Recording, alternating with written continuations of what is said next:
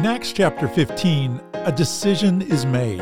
The question on the table was how to keep peace between the different cultural expectations of those who had come to faith in Jesus. And the list of action items they came up with might be a little surprising to our modern ears. But what's really interesting is something that didn't make the list at all.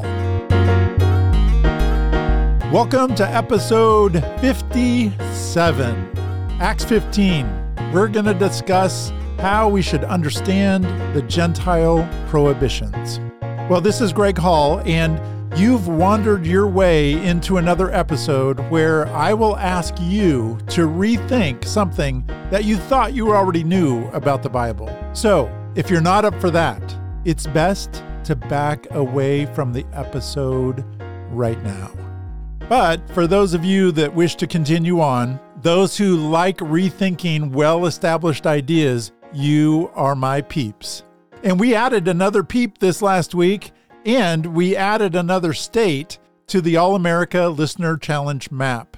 I want to warmly welcome Alaska to the family because we now have a listener in North Pole, Alaska. And I think you can guess what this means. Yes, it's going to be a very good Christmas this year for those who listen to the podcast. I mean, I may not know who you are, but there is someone out there who's keeping a list, and he knows who you are.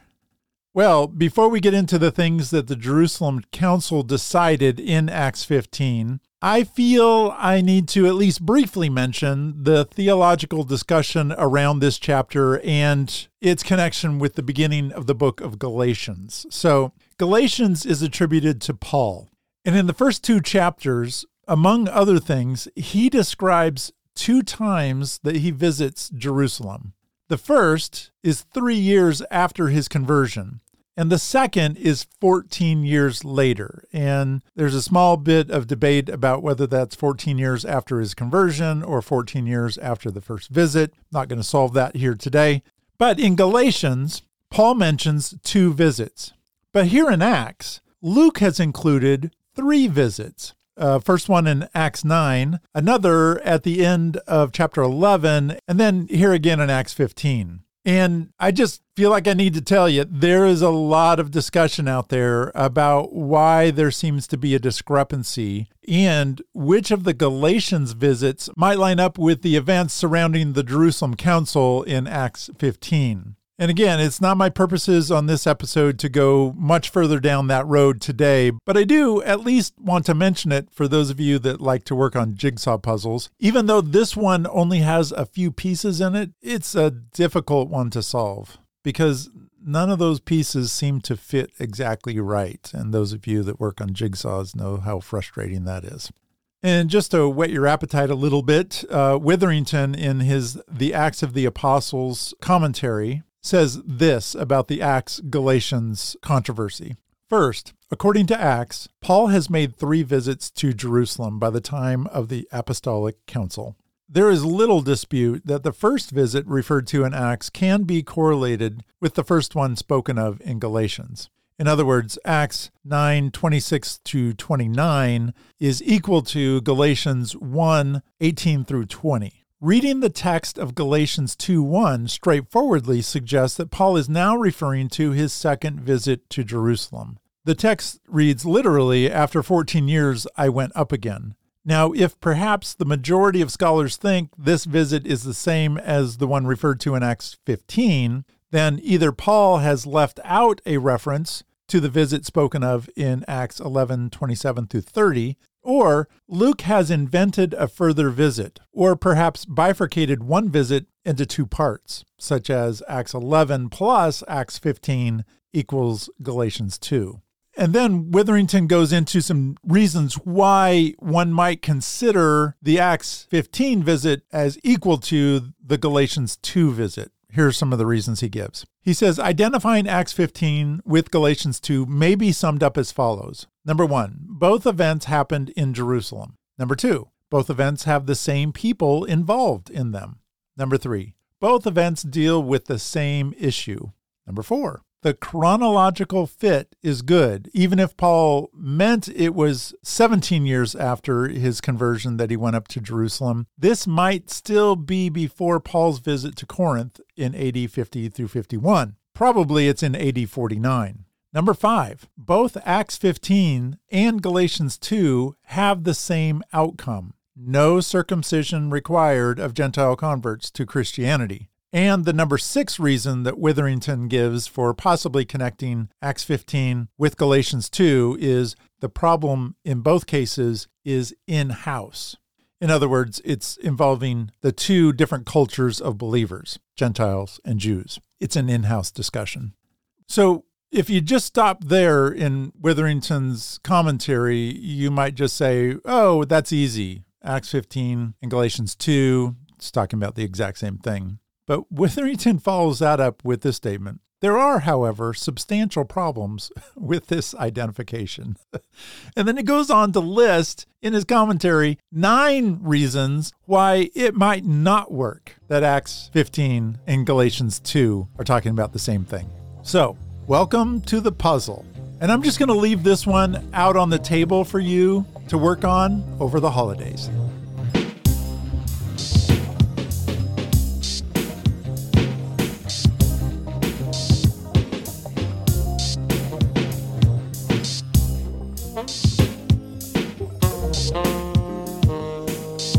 So, despite what we've already talked about, the main topic we have for this episode does not involve which visit this is to Jerusalem, but rather the final decision made by the Jerusalem Council during Paul's visit. Again, going back to Witherington's commentary, he says, It is no exaggeration to say that Acts 15 is the most crucial chapter in the whole book. He refers to Marshall being right to note that this chapter is positioned both structurally and theologically at the very heart of the book. And just breaking away from the commentary, those of you that have listened to previous episodes know that in ancient times, the thing put into the middle of a story is often the most important part of a story in the ancient way of telling stories. So the fact that Acts 15 is right here, seemingly in the center of the book, for an ancient reader, that would have been an obvious sign that what is happening here is of utmost importance. Back to Witherington. He says a measure of the importance of this meeting for Luke is shown in that after it, the Jerusalem church virtually disappears from sight in Acts, and Peter does not appear again. In any case, after recording the council, Luke's focus is clearly on the missionary work in points west of Jerusalem, from Antioch to Rome. So, breaking away from Witherington, in Acts, Paul is introducing the Gentiles to the gospel, and they believe his message. And as they do, some questions eventually come up. Specifically, what are the requirements someone has to check off to be considered a part of this new movement? Now, if you asked yourself that question today, that might seem like maybe an easy answer for us in our day, but back in their day, it was very complicated. For centuries, one of the signs of the covenant God had with his people was male circumcision. And some of the Jewish believers in Jesus thought that this covenantal sign should still be required, even for Gentile believers. But to be clear, this was not only about circumcision, so don't make that mistake. It was about the whole Mosaic law. Here, let's read Acts 15, verses 5 and 6. It says, But some of the sect of the Pharisees who had believed, so these are people coming out of the Pharisaical Jewish mindset, but they had become believers in Jesus. Okay, just clarifying what's going on. They are Christians. Those people stood up saying it is necessary to circumcise them and to direct them to observe the law of Moses. The apostles and elders came together to look into this matter. And after much debate, Peter summarizes their conclusions. He says that God has cleansed the Gentiles' hearts through faith and that there was no need to require them to follow the Mosaic law. And here's how he says it down in verses 10 and 11. He says, Therefore, why do you put God to the test? By placing upon the neck of the disciples a yoke which neither our fathers nor we have been able to bear. But we believe that we are saved through the grace of the Lord Jesus in the same way as they also are. So, breaking away from the biblical text, when it says the yoke which neither our fathers nor we have been able to bear, that's not speaking of circumcision. That's talking about the whole Mosaic law. Oddly, circumcision was probably the easiest part of that yoke. It was all the other requirements of the law that they were not able to bear. Circumcision was just the initial sign that they were trying to do everything else. Here, a little later, James, who is Jesus' brother, speaks to the question. This is uh, in verse 19. He says, Therefore, it is my judgment that we do not trouble those who are turning to God from among the Gentiles, but that we write to them, and they abstain from things contaminated by idols, from fornication, and from what is strangled, and from blood. So, the leaders in Jerusalem write their conclusions down in a letter and send it with Paul to share with the Jewish and Gentile believers on their journeys. And I've got to believe that this letter is really more for the Jewish believers than it is for the Gentiles, because that's how the question originally came up. It came up from a Jewish mindset. And interestingly enough, these requirements are not only shared at this point in the story, but also we see them again in Acts 21 25 which is about eight years later. In that passage, it says, But concerning the Gentiles who have believed, we wrote, having decided that they should abstain from meat sacrificed to idols, from blood, and from what is strangled, and from fornication. So the order there in Acts 21 is jumbled a bit, but it's the same list. It's eight years later then, and that just shows that the list that they came up with here had some longevity to it it evidently addressed the problem sufficiently. If it hadn't, we would see that list expanded or changed in some way. So, the question I always want to ask, the question really probably on everyone's mind, is what do we do with this odd little list today? Abstain from things contaminated by idols, fornication, things strangled, and from blood. Are these things still the only list that we should require of Gentile believers today? What about everything else that we've put on our list of things to do to be considered a Christian today? Well, the author Savelle, in a journal article called A Reexamination of the Prohibitions in Acts 15, suggests several ways to look at this list to try and determine how we should, in our modern day, understand it he comes up with, let's say, an ethical view, a cultic view, or a societal view. And he examines the list from how each of those views would have seen it in the original context. Here's a conclusion that he comes to.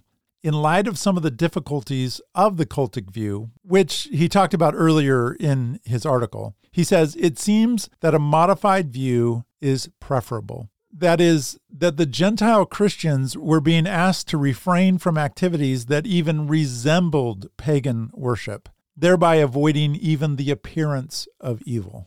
And he notes that it is possible that some unspecified circumstances were probably driving those prohibitions. And he even quotes another theologian, Blomberg, who suggests that the prohibitions may have been nothing more or less than ad hoc advice.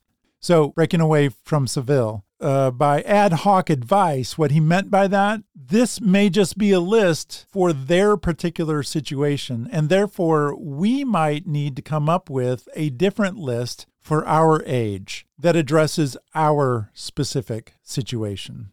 And, you know, that makes sense to me. I mean, I don't run into too many circumstances that I know of where things are contaminated by idols. But back then, Gentiles would have. And in our modern day, I am so far removed from the death of the things I eat that I couldn't tell you if they were strangled or not. And along the same route, I do try and stay away from eating blood uh, just on a daily basis anyway. It's kind of funny. One of the podcasts that I listened to to prepare for today's episode, they asked if this means we shouldn't eat blood pudding, which evidently is more popular in England than it is here in the United States. They came to the conclusion that in a culture where blood sacrifices were being offered to idols on a fairly regular basis, blood likely had a different level of significance than it does in most modern cultures. So, with some of those conclusions, the real question left on the table is what would a list look like in our modern times if this isn't the specific list that we would come up with given the same difficulties? Well, we have the same difficulties. How do we keep peace within the family of faith? What is required? It's this question that is asked often What are the essentials to the Christian faith?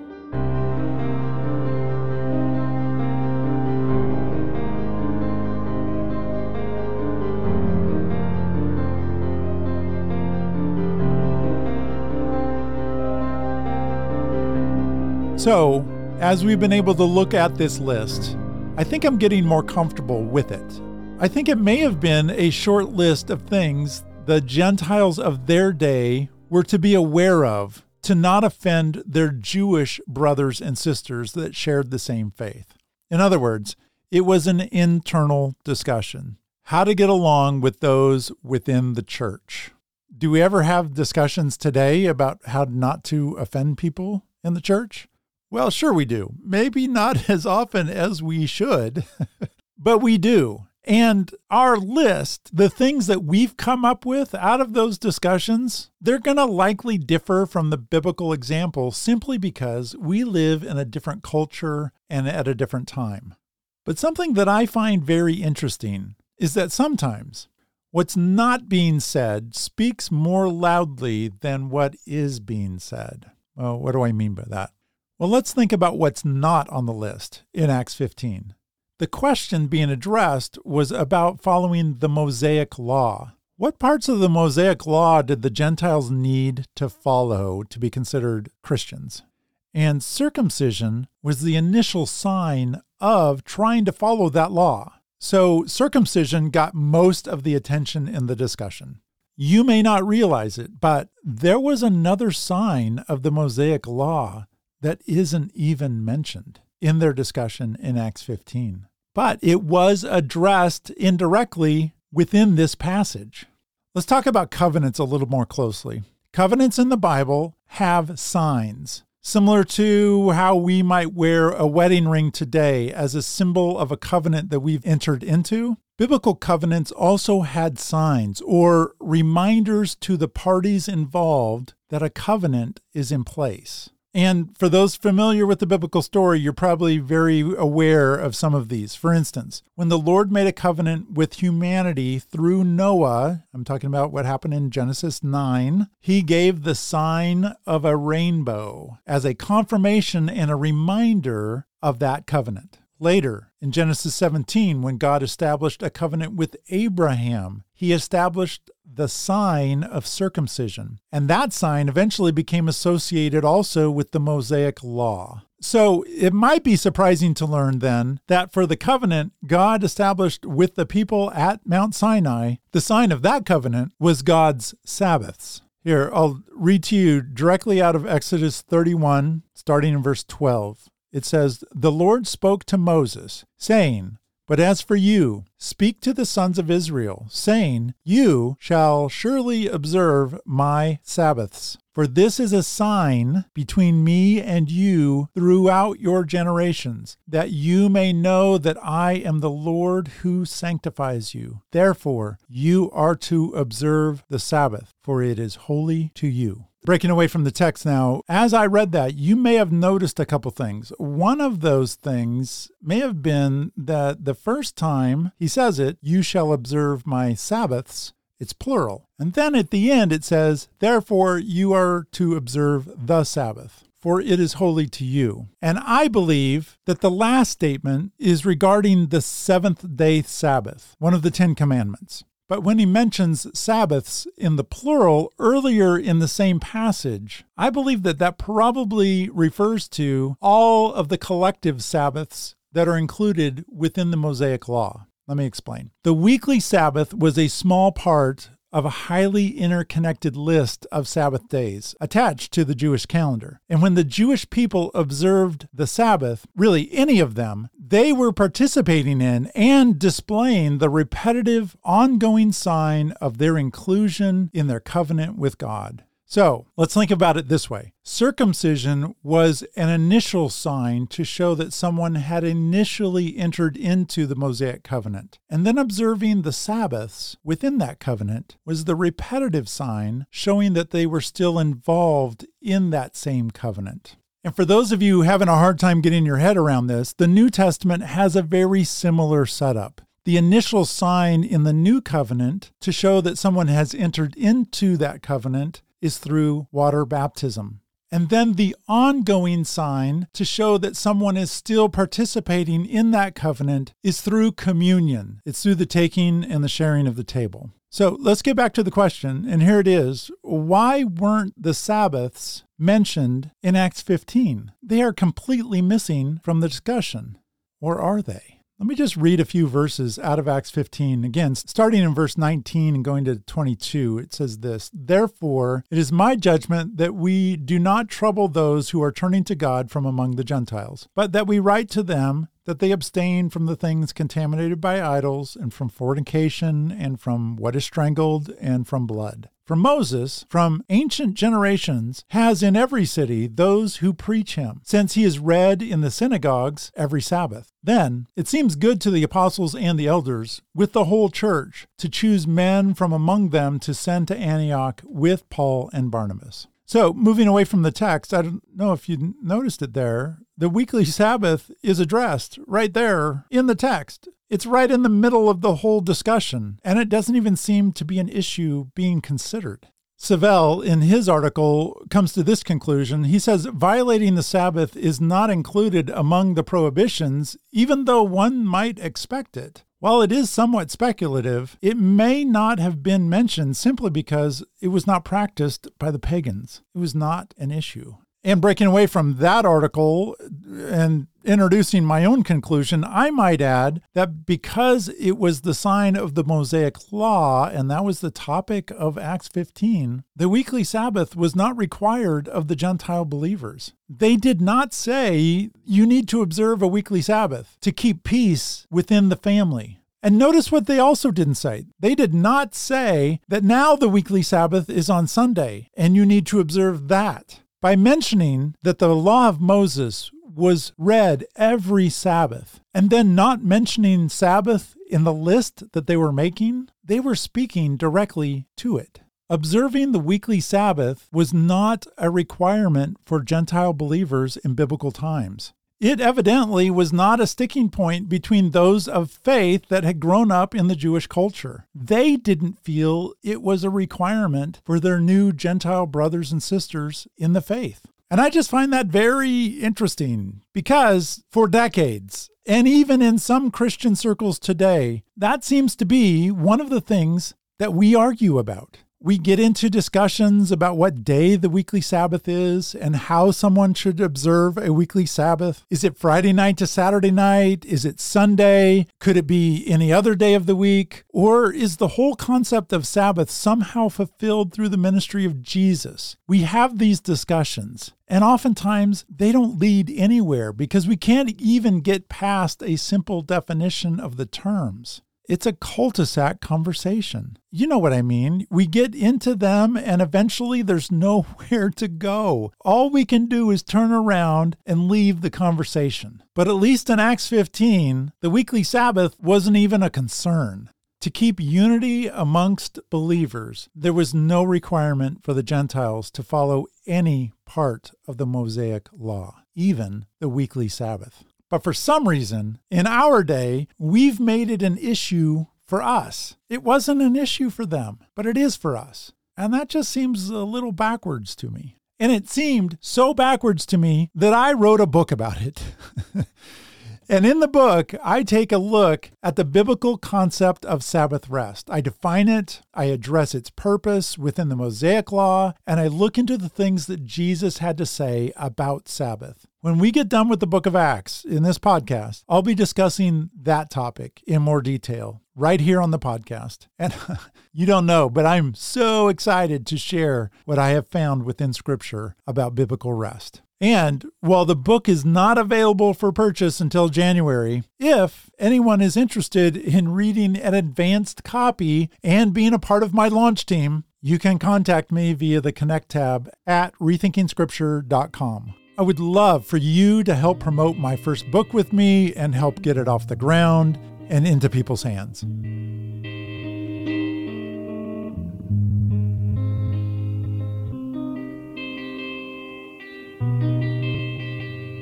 Well, that's all I've got for this episode. In the next episode, we'll continue our way through the book of Acts and focus in on chapters 16 and 17 to see what we can find there. And I really do mean this when I say it. Thanks again for listening.